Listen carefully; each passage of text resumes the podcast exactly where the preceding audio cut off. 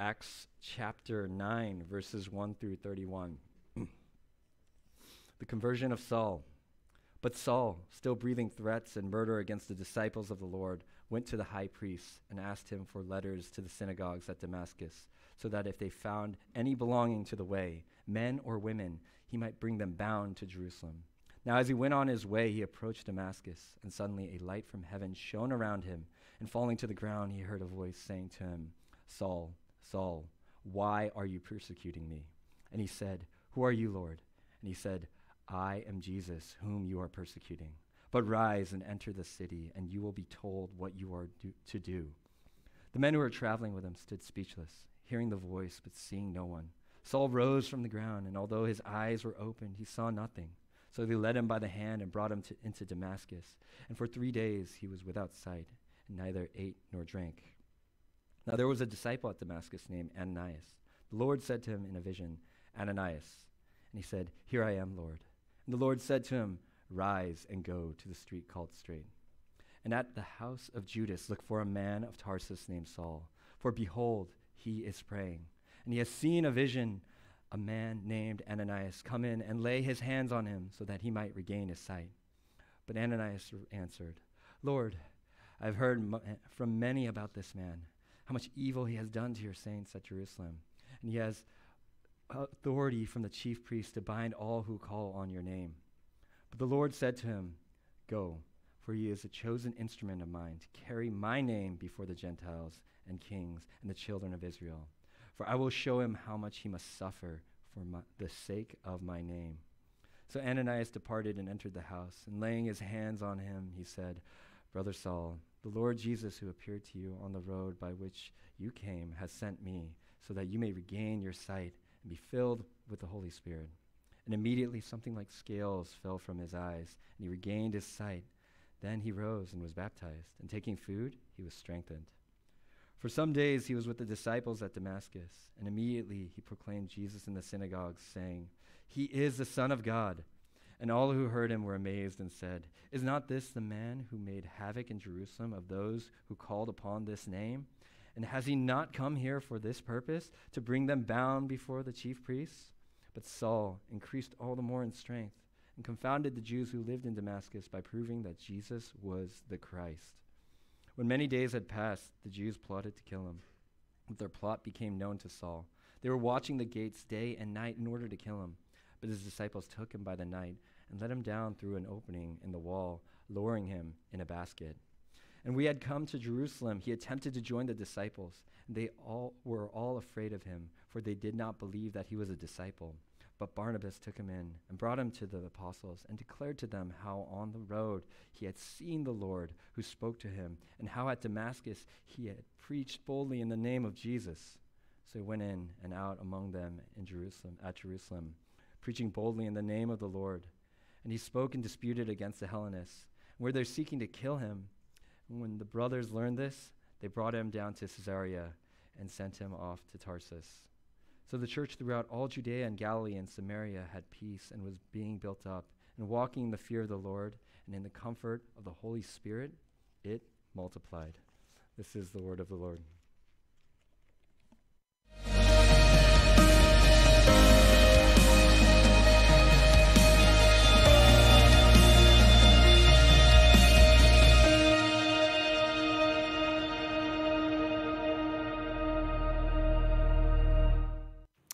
All right. Well, good morning, everyone. Uh, it's good to see you all today. Um, if you're new and visiting us, I want to welcome you to Risen. I want to welcome you to our church. I'm so glad you're here worshiping with us. Um, I hope you can get to know the people at our church because that's what the church is, right? The church is not just a building, it's not just a sermon, it's not just the music, it's the people. That's what ecclesia means. It means assembly, congregation. And actually, a lot of the things that we have going on at our church, like you know, um, a turkey bowl or a Christmas party, a lot of that stuff is outreach you know, um, it's mission minded, right? So if you've got friends that don't go to church, I know that's how I first got connected to a church is when I came to sort of a neutral space because sometimes entering a church can be one of the most intimidating things for someone who isn't Christian to do. So invite people who don't know Jesus to a lot of these neutral events and they can come get to know Christians and know that we're not like a cult or something like that, right? Get to know their name And um, so that's just to remember everything we do here is very purposeful when it comes to mission, right? It's always mission minded. Um, but I hope you're able to find some uh, quality time to, to spend with family and friends and rest. I love the holidays. Uh, people aren't working as much, so people are more happier. And, uh, you know, um, uh, I like that. And so next Sunday, we're going to start the Advent series, right? We're going to take four Sundays to go through the incarnation of Christ. Advent means the coming, the coming of Christ. But today, we're going to uh, take some time to wrap up the book of Acts, at least for this year. We'll pick it up next year. Um, we're in, the, we're in uh, the story of Saul, his conversion. Um, part of the early church, Paul was a very influential figure in the early church. One of my favorite movies uh, is the movie Lincoln. If you haven't seen it, I would highly recommend you to see it. It's based off a book uh, that's about 700 pages long, so the movie is probably the better way to go. Uh, but it's a biographical film that takes you through the journey of the 13th Amendment, the abolishment of slavery. And the 13th Amendment failed to pass previously in the House, and so this wasn't going to be an easy achievement. And so when Lincoln was reelected, this was his top legislative priority. But throughout the film, uh, you see just his resolve. He is focused. He's like, I got four years. This is my last term. All I want to accomplish is the 13th Amendment, right? Because he did the Emancipation Proclamation. He's like, if I leave out of office, anyone, any president can reverse that executive order. He's like, we need to pass this in the House. So you see how his advocates, his cabinet, they're determined to get the votes. Like they're just traveling long distance. They're doing every, they're even bribing people, right? Because some of the politicians are on their way out. And he's like, hey, you're on your way out. You're going to need a job. We can give you a job, right? to secure these votes. And then you see sort of how this, the pressure of this endeavor, uh, the strain it put on Lincoln's personal life. You know, couldn't sleep, so stressed out. Um, you see how it the pressure took on its family life. I mean, I mean, just imagine your life now and the pressures you have now, the pressures of work, and how that puts pressure on you and your family. I mean, I mean Lincoln's pressure was immense. And through it all, as impossible as it must have felt, uh, the 13th Amendment passes by two votes. That's it. You know, it wasn't this un- grand, sweeping, unanimous, it was, it was by the very sort of just closeness of two votes and then you see how everyone celebrates. And I watch that movie often because it really reminds me that anything worth accomplishing just is never easy. You know, we think it should be easy, right? Um, a thriving marriage, we think that should be easy, but it's hard, right? Uh, a, a peaceful, united family, we think that should be easy, but it's hard. And as we study Acts, we're learning the origin story of Saul, we're learning the origin story of the church. And we all love these origin stories, don't we? Uh, because it brings us behind the scenes, it humanizes everything. They let us know how things actually happened, you know, the inside scoop. Something like the church we take for granted, how that didn't come about easily.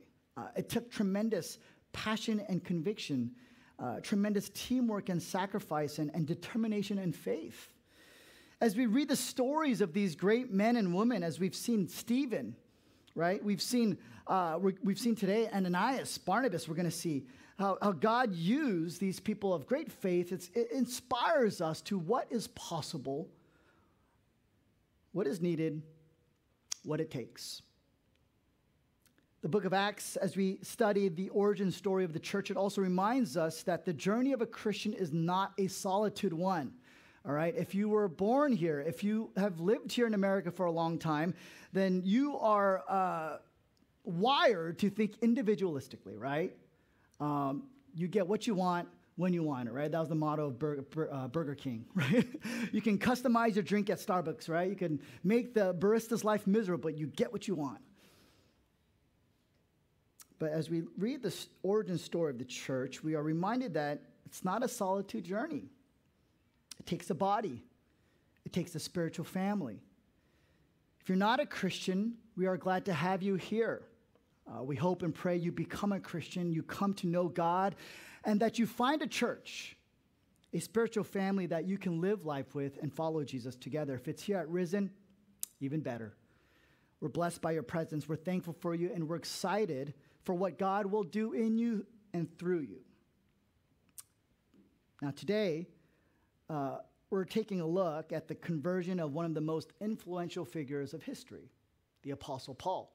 It is not denied uh, that he was a real historical, impactful figure of history by secular and religious scholars alike.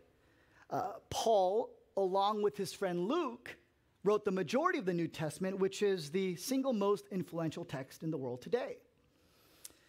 Now, Paul's Hebrew name was Saul, as we see today. Uh, that's how he's referred to in our text. His name is changed to Paul in Acts 13. And this was common when people underwent a momentous change in their life. Abram was changed to Abraham, Simon's name was changed to Peter. And today, right, we're going to see how Paul's name was Saul. We're going to take a look at three things. First, we're going to take a look at what is conversion. Okay, what is conversion? Second, we're going to take a look at the church's role in conversion. And then lastly, we will take a look at the gospel. So, first, what is conversion? Well, very simply, uh, the word conversion means to change. That's it, right? To change.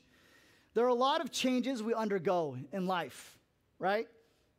New job, new place, new roommates, right? Um, wife, new wife, right? Wife, new kid didn't really think. That's not even in my notes. This is why I got to stick to my notes. That's, that's the danger of improvisation. You know what I'm saying?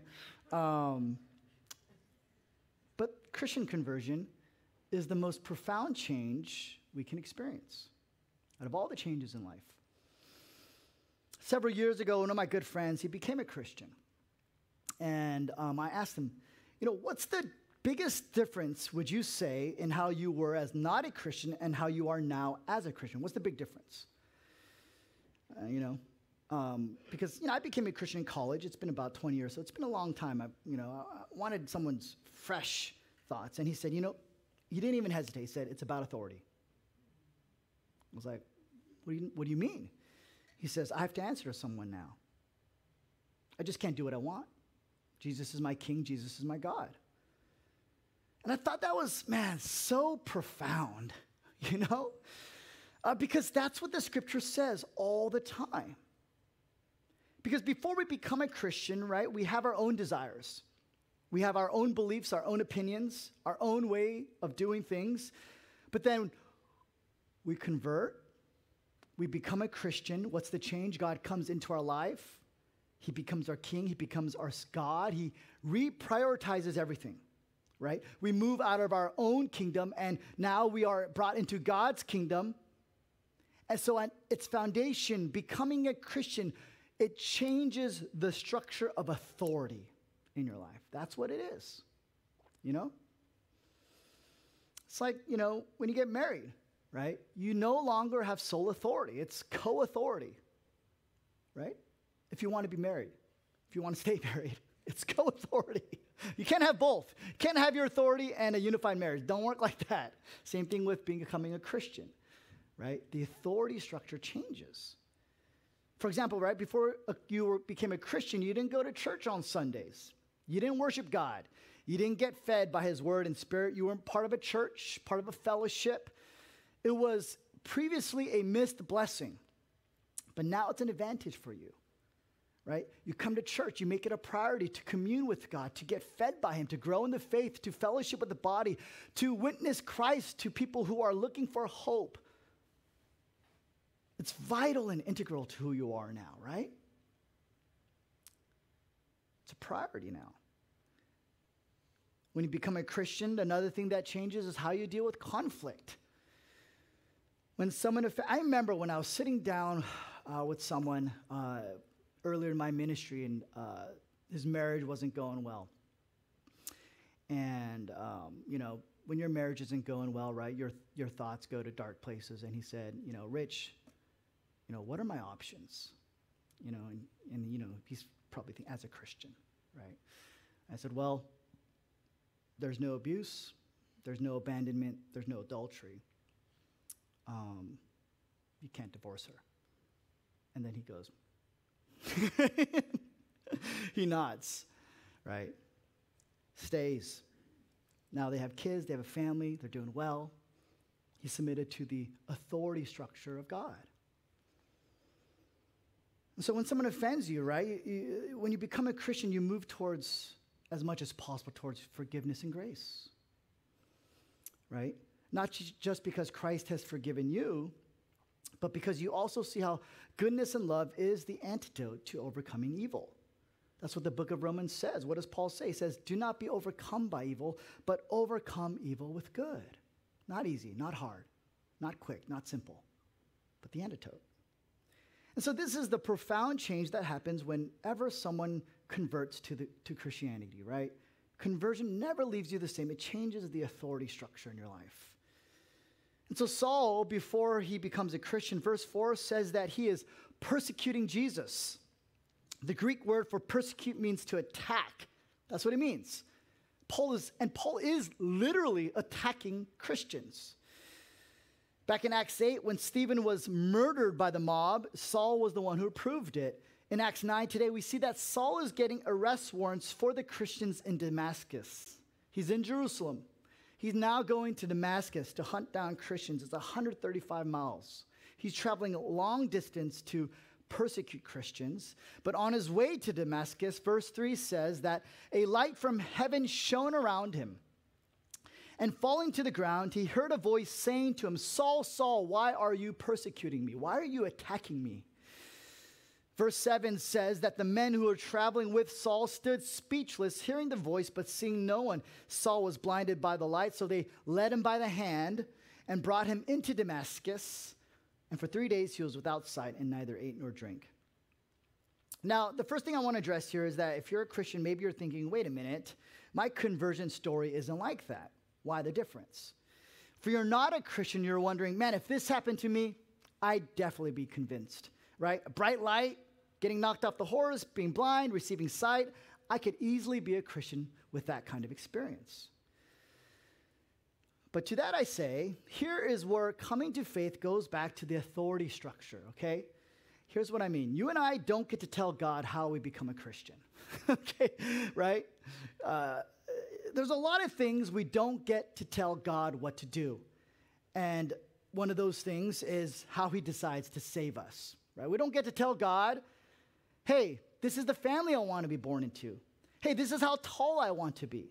This is the kind of job I want to have. This is the kind of family I want to have, right?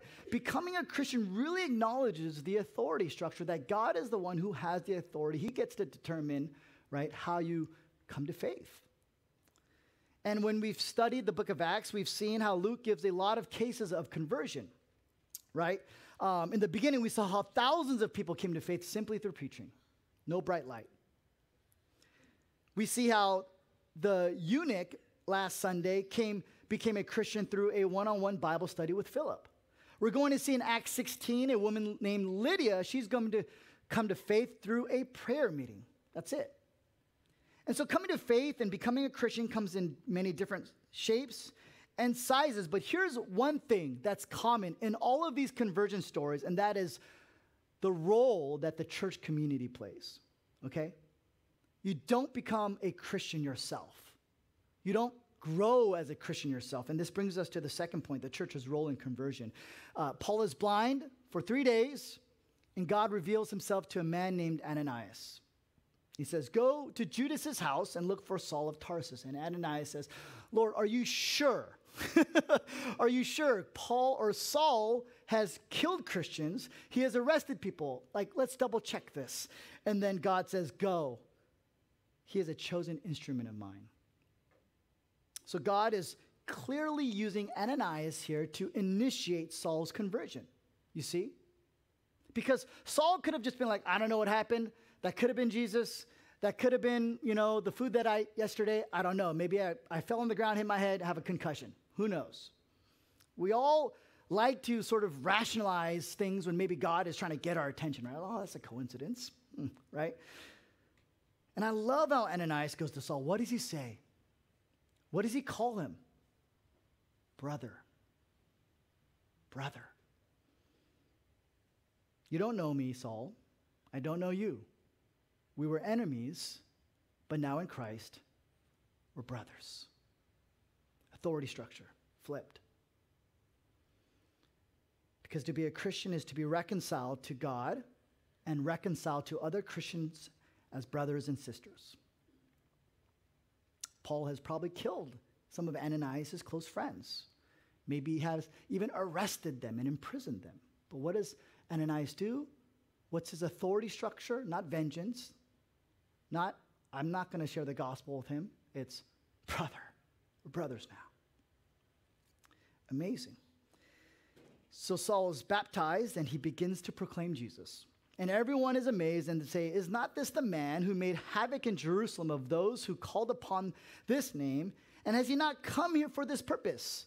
To bring them bound before the chief priests, but Saul increased all the more in strength. I'm assuming that's spiritual strength. And confounded, he confused the Jews who lived in Damascus by proving that Jesus was the Christ. So here's the first thing we see throughout the book of Acts, and that is this the Holy Spirit uses you the Holy Spirit has used others and sent people to you, right? God is always sending people to each other, He is connecting people to each other. In essence, what God is saying is, you need each other. That's what He's saying. You may not know it, you may not want it, but I'm going to send people to love you. I'm going to send people to pray for you. I'm going to send people to partner with you in life. And I'm going to also send you to encourage others. I'm going to send you to pray for others. I'm going to send you to love others. And this is all going to be for your good and it's going to be for my glory. So here's what this means for us, church. Um, there is no such thing as a lone ranger Christian. No such thing. You know, no such thing as a lone ranger relationship with Jesus. Doesn't exist. God is always constantly trying to build his church and bring people around you so that you can grow, so that they can grow. And when God's people, as we see here, step out in faith and obedience, we see here that the power and blessing of God begins to propel. That's what happens. It's a ripple effect. We hear about Paul's life and ministry all the time, don't we? I'm sure none of us have ever heard about Ananias. But as he steps out in faith, he doesn't just sacrifice some time and energy. No, he's risking his life because Saul can arrest him. And I can only imagine how this impacted Ananias, how this changed him, how this grew his faith. And, and this is what God means when he says, it's more blessed to give than to receive. You see? Ananias is giving his time to Saul. But I can only imagine how this conversion of Saul impacted Ananias. Because when I think about my own life, and I think about my own ministry as I step out in faith and I serve and love others, I always find myself receiving so much love. You know? I, I find myself receiving so much encouragement. I find myself making so many more good friends and, and people that I can count on and depend on in life, people who are praying for us. Right? Better, better to give than to receive. You see how that works? The world says that the getter is more blessed than the giver. That's what the world says. Right? Because our world sees things purely as physical and purely individualistic. We're not a community, we're individuals. Spiritual life and spiritual fellowship is not as important as individual comfort. Eternal life is not as important as our life here, which is short and temporary. In this kind of world, you're not trying to give, you're trying to get. So you work, you accumulate, you're not giving love, so you're not receiving love. You don't live in community, you live alone, you die alone. This is the path of the world. But it is not a blessing. This is called solitary confinement, which is a means of torture and punishment. But the Bible says life is not just physical, it's not just individualistic, it's spiritual, it's relational, it's communal, it's eternal. The things we do here now have tremendous impact on whether or not they will be brought into eternity. And so Jesus says, invest in the things that rust and moth cannot destroy people, lives, souls. And so the more you give of yourself, and I find this, when the more I give of myself, the, the richer my relationships and community is, which adds tremendously more friendship to my life, more closeness, more support, more love, and therefore more joy and satisfaction in my life, and therefore more fulfillment, therefore more meaning, significance, more blessed I am. But the only way to do this is to trust God's authority, to give not to get.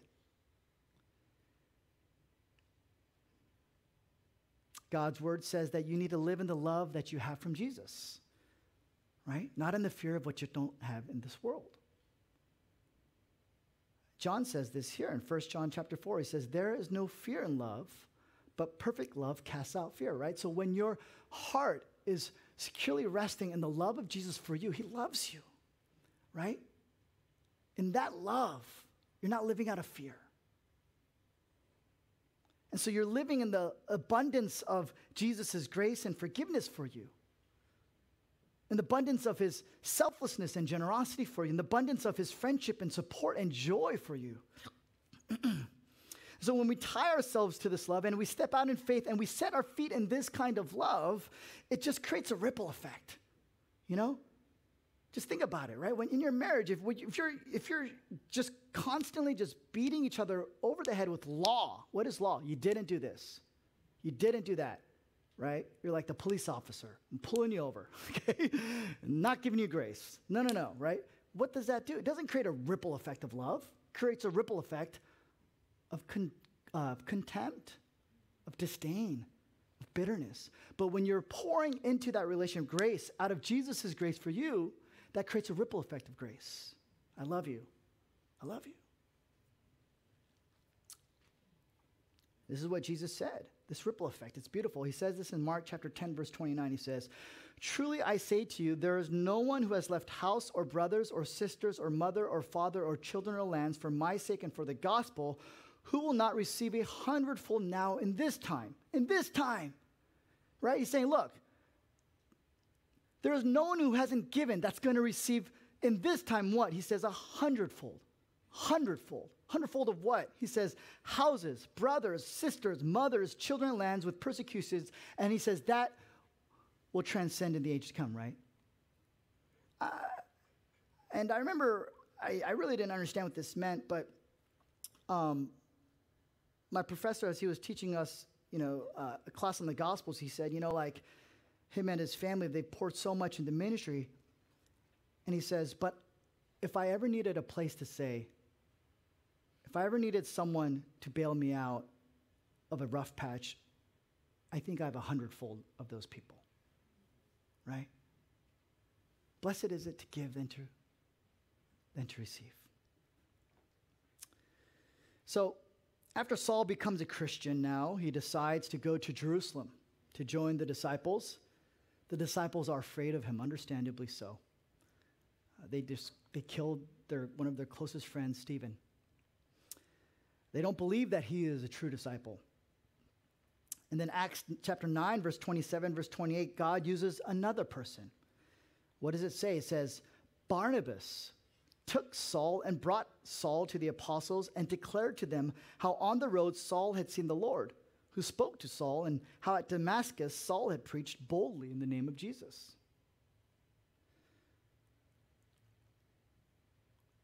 Barnabas, his name means son of encouragement. What this means is that Barnabas has the gift of encouragement. Some of us have the gift of discouragement. Not Barnabas, encouragement. Barnabas is first mentioned in Acts chapter 5. And we learn two things. First, in Acts 5, we learn that he is a very generous man. He sold a property and he gives a very large gift to the church.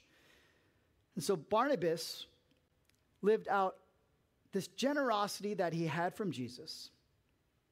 But today we see a second thing that his generosity didn't, didn't just include his wealth, it includes his love, his faith. You see, as you and I learn to give, it transforms us. As we learn to give wealth, we learn to give all. It's all connected. It's all connected. Wealth, forgiveness, grace, love, selflessness, it's all connected in the heart. And what Barnabas is doing here, as he's going to Saul, right, and he's taking a tremendous risk. He's giving up his life in essence, right? He's saying, I could die, could die. And it's not to think that he's naive. He saw Stephen die. He doesn't, eh, he doesn't think it's naive, but he thinks, he thinks it's worth it. And so he, he takes a risk here. And, and, to love anyone, to give your love, right? That's what we see here in, in Barnabas. He's giving love here. To give love is always a risk. It is. You cannot love without taking a risk. If you want to love someone, you're going to have to take risk. If you're wanting to receive love, you're going to have to take risk, right? You have to take a risk that they could let you down, that they might somehow offend you, that somehow you might have to work through some messiness in this relationship, like all loving relationships. That's the risk that Stephen took when he was preaching the gospel out of love. And what did he say to his dying breath he was risking? And he said, Lord, do not hold this sin against them. That's the risk that Barnabas is taking with Saul. Nobody else wants to take that risk, not, not even the apostles. But Barnabas is the encourager, right? And so he has tremendous faith. He believes that people can change, he believes that people should be trusted again. Barnabas is thinking, God changed me, God could change Saul. Let me go talk to him. For those of you who have the gift of encouragement, right, you have faith, right? You have faith that words, uh, that second chances can change people, that God can redeem. God is the Redeemer. He redeems our sins, He's redeemed your sins, so you believe that He can redeem sin, conflict. And you are a gift. You are a gift to the church because God is using you to encourage people in the church. You are a gift to me, you are a blessing to me, and you are a blessing to so many other people in the church. The reality is this, though part of your ministry is not just loving people so that they can feel welcome. As we see here in Barnabas, part of your ministry is also reconciling strained relationships, right? There's a strained relationship between Saul and the church, Saul and the apostles. And what is Barnabas doing? He's like, we can work this out, guys. And it's the most difficult kind of strained relationship. Part of your ministry is that. That's part of your calling if you have the gift of encouragement. I know that sometimes it can be hard, but it's a good calling. It's a rewarding calling. It's an obedient and fruitful calling. It was Barnabas' calling, and that's what Barnabas is doing. It's not easy, but it is necessary. God gives his church, right, sons and daughters of encouragement, and it's vital to the ministry. And so praise God for those of you who are like Barnabas, sons and daughters of encouragement. And just so you know, everyone loves the person with the spiritual gift of encouragement. They love you, right? They're like, Let's call him for the fellowship, CG. let's call let's call her, right, for the women's ministry. We need her there. We need him there, right? Everyone's like, oh, just pray for me. Right? Like, I don't know, my back hurts. God doesn't love me. And then the encouragement is like, I'm gonna pray for you. Like, you know, let's do this, guys. Let's all pray. You know, like, no, no, it didn't work. I already prayed. Right? Don't even pray for me. You know, it's like, but the, the, the, the encouragers are there, and they're trying to lift people up to believe, to go to God in prayer. That's the first person we all call when something happens, right? That person is saying, It's going to be okay. That's what they say. God loves you. You're not alone. I'm here for you. That's what they say. We're going to get through this together. Come over. Let's hang out. Let's pray. We're going to get through this. And you're like, man, you're pouring love into me. You're pouring, pouring faith into me. You are an encouragement. You are a blessing. You are a hope. So, church, if you know somebody like that, if you know people like that, would you be able to do something in return? Let's all encourage the encouragers this week, you know, because, because it's not easy. You know, the encourages, encouragers get discouraged too. Because it's, it's easy, you know, for, for us to be like, you're just naive. You know, you're just optimistic, but I'm a realist. but Barnabas is like, no, I'm a Christian and I believe that God can do things. So I take risks and I love people. I pray for them and I see what God does. And so let's encourage the encouragers. Let's thank them sincerely. Let's thank them lovingly. Let's thank them indebtedly. You know, sometimes they encourage us. We don't even know that's why we're feeling better or walking along our way. Some of us, right, we have the natural proclivity. It's not Barnabas. It's like the other apostles, you know, like, oh, Barnabas like, hey, man, you know, th- this person is here. And we're like, oh, Saul? Good luck. Good luck with that one. And Barnabas is like, Welcome. Did you fill out a connection sheet? Right? Do you want some coffee? Let's hang out. Let me get you connected to a community group. And those of us like, No, not mine. Go away. Right? Oh, it's Barnabas bringing Saul. It's like, Hey, Saul, well, how's it going? Because their brothers and sisters are getting arrested, they're getting killed. But because of Barnabas, Barnabas brought peace. The church is being built up, they're being edified. The Holy Spirit is present. It's comforting the church. The church is walking in the fear of the Lord now, not in the fear of others, and the church is multiplying. And the rest of the book of Acts is about how God amazingly uses Paul. But it was only possible because of Barnabas. And so I just want to encourage you today that those of you with the gift of encouragement, God is using significantly to re- reconcile strained relationships. Maybe it's in your family. Maybe it's amongst your friends. Maybe it's in the workplace. Maybe it's in the church. Maybe it's in your community group. Maybe it's in the ministries. God is using you so that the gospel can be unleashed in and through the lives of people. Brings us to the last point the gospel. In our passage here, we see something happening in the early church that was so radical, so powerful, so unexplainable. How does someone like Barnabas look over the sins of Saul and bring him into his own fellowship? Right? If there was ever a true enemy of God, it was Saul, right? A mass murderer of Christians. But God wants to save Saul, he wants to love Saul. But how could he after what Saul had done? How could Ananias and Barnabas want to reach out to Saul after what Saul has done to their friends, to their family, to their own church. There could only be one explanation. They understood the gospel. The gospel had just driven down to the foundation. It wasn't just up here, it was deep down here. Because when you are going through strained relation, relational conflict, you got to you got to dig deep down to the foundation of the gospel so that you can bring out from that well forgiveness and grace, hope and faith. So let me just end with this here.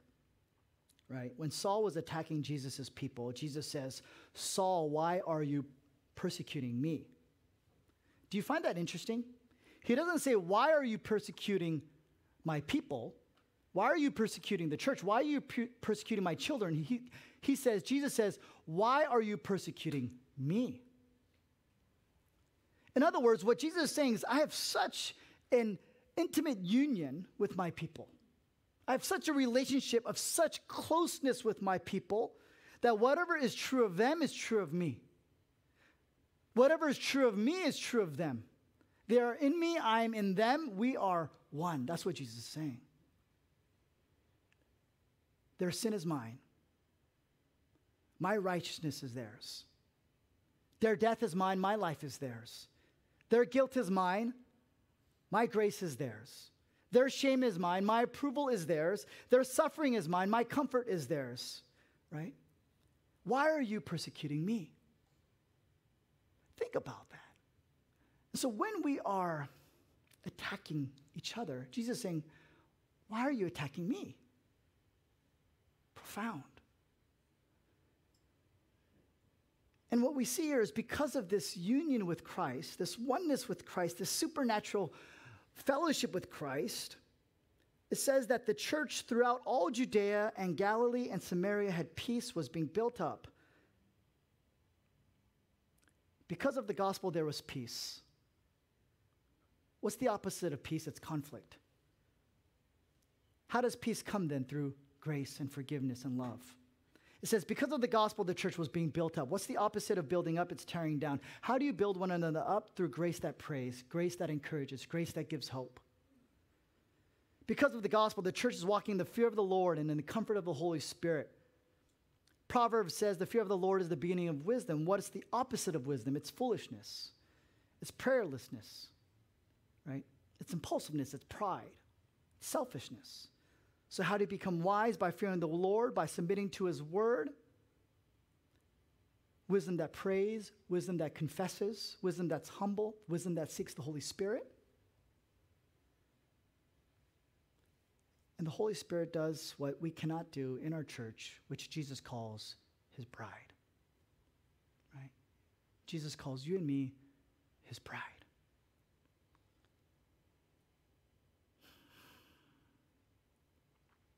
So we got to remember that the church, with all its imperfections, is nevertheless a product and still a powerful instrument of God's grace. We're not perfect. You look through the 2,000 years of the church, some terrible years in our history. But Jesus still loved the church calls the church his bride.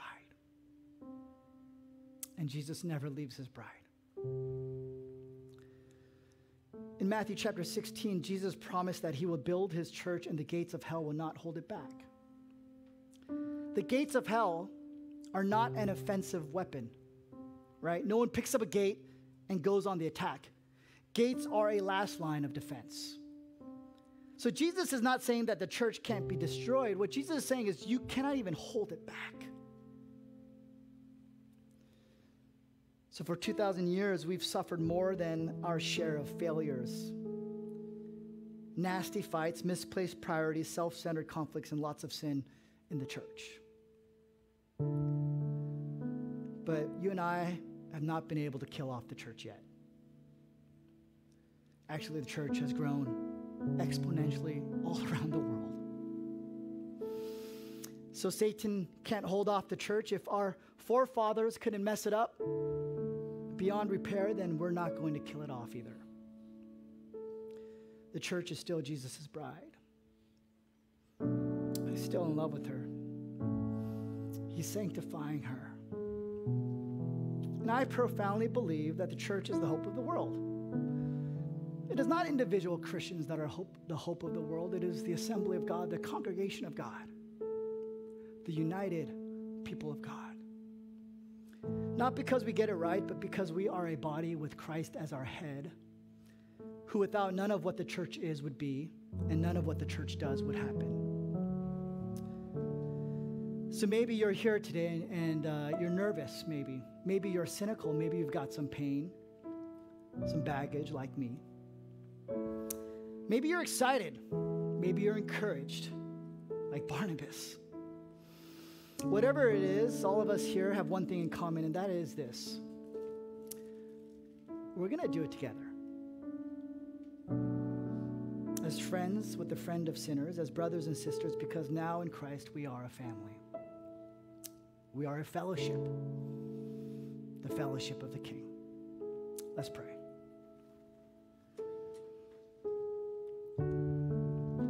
Father, we come before you.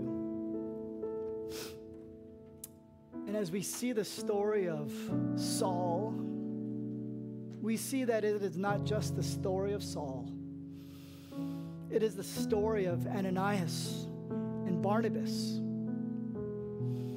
faithful sons of encouragement who were so profoundly changed by your gospel that they had faith that you could save and you can change and you can use anyone. You can use a shepherd boy to slay Goliath. You could use the spoiled brat like Joseph to save a country from famine. You can use us to declare your glory to a world that is broken, lost, and looking for hope, a world that is perishing without love. But we know that this battle is not outside as much as it is inside our hearts. And we are so forgetful. Even though you save us, we also still struggle with sin. We can get selfish. We can get discouraged. And you are the ultimate encourager. The Holy Spirit is called the wonderful counselor, the wonderful comforter, the wonderful encourager. And so, would you encourage, encourage us all here individually and corporately today? For those that um, have been here since the inception of this church plant, and for those who have just walked through our doors today, that you would give them encouragement from the gospel of grace and forgiveness that the tomb is empty, that you love them and you are with them always. And we thank you and we ask that you would do this and apply this by the power of your Spirit in us. In Jesus' name, amen.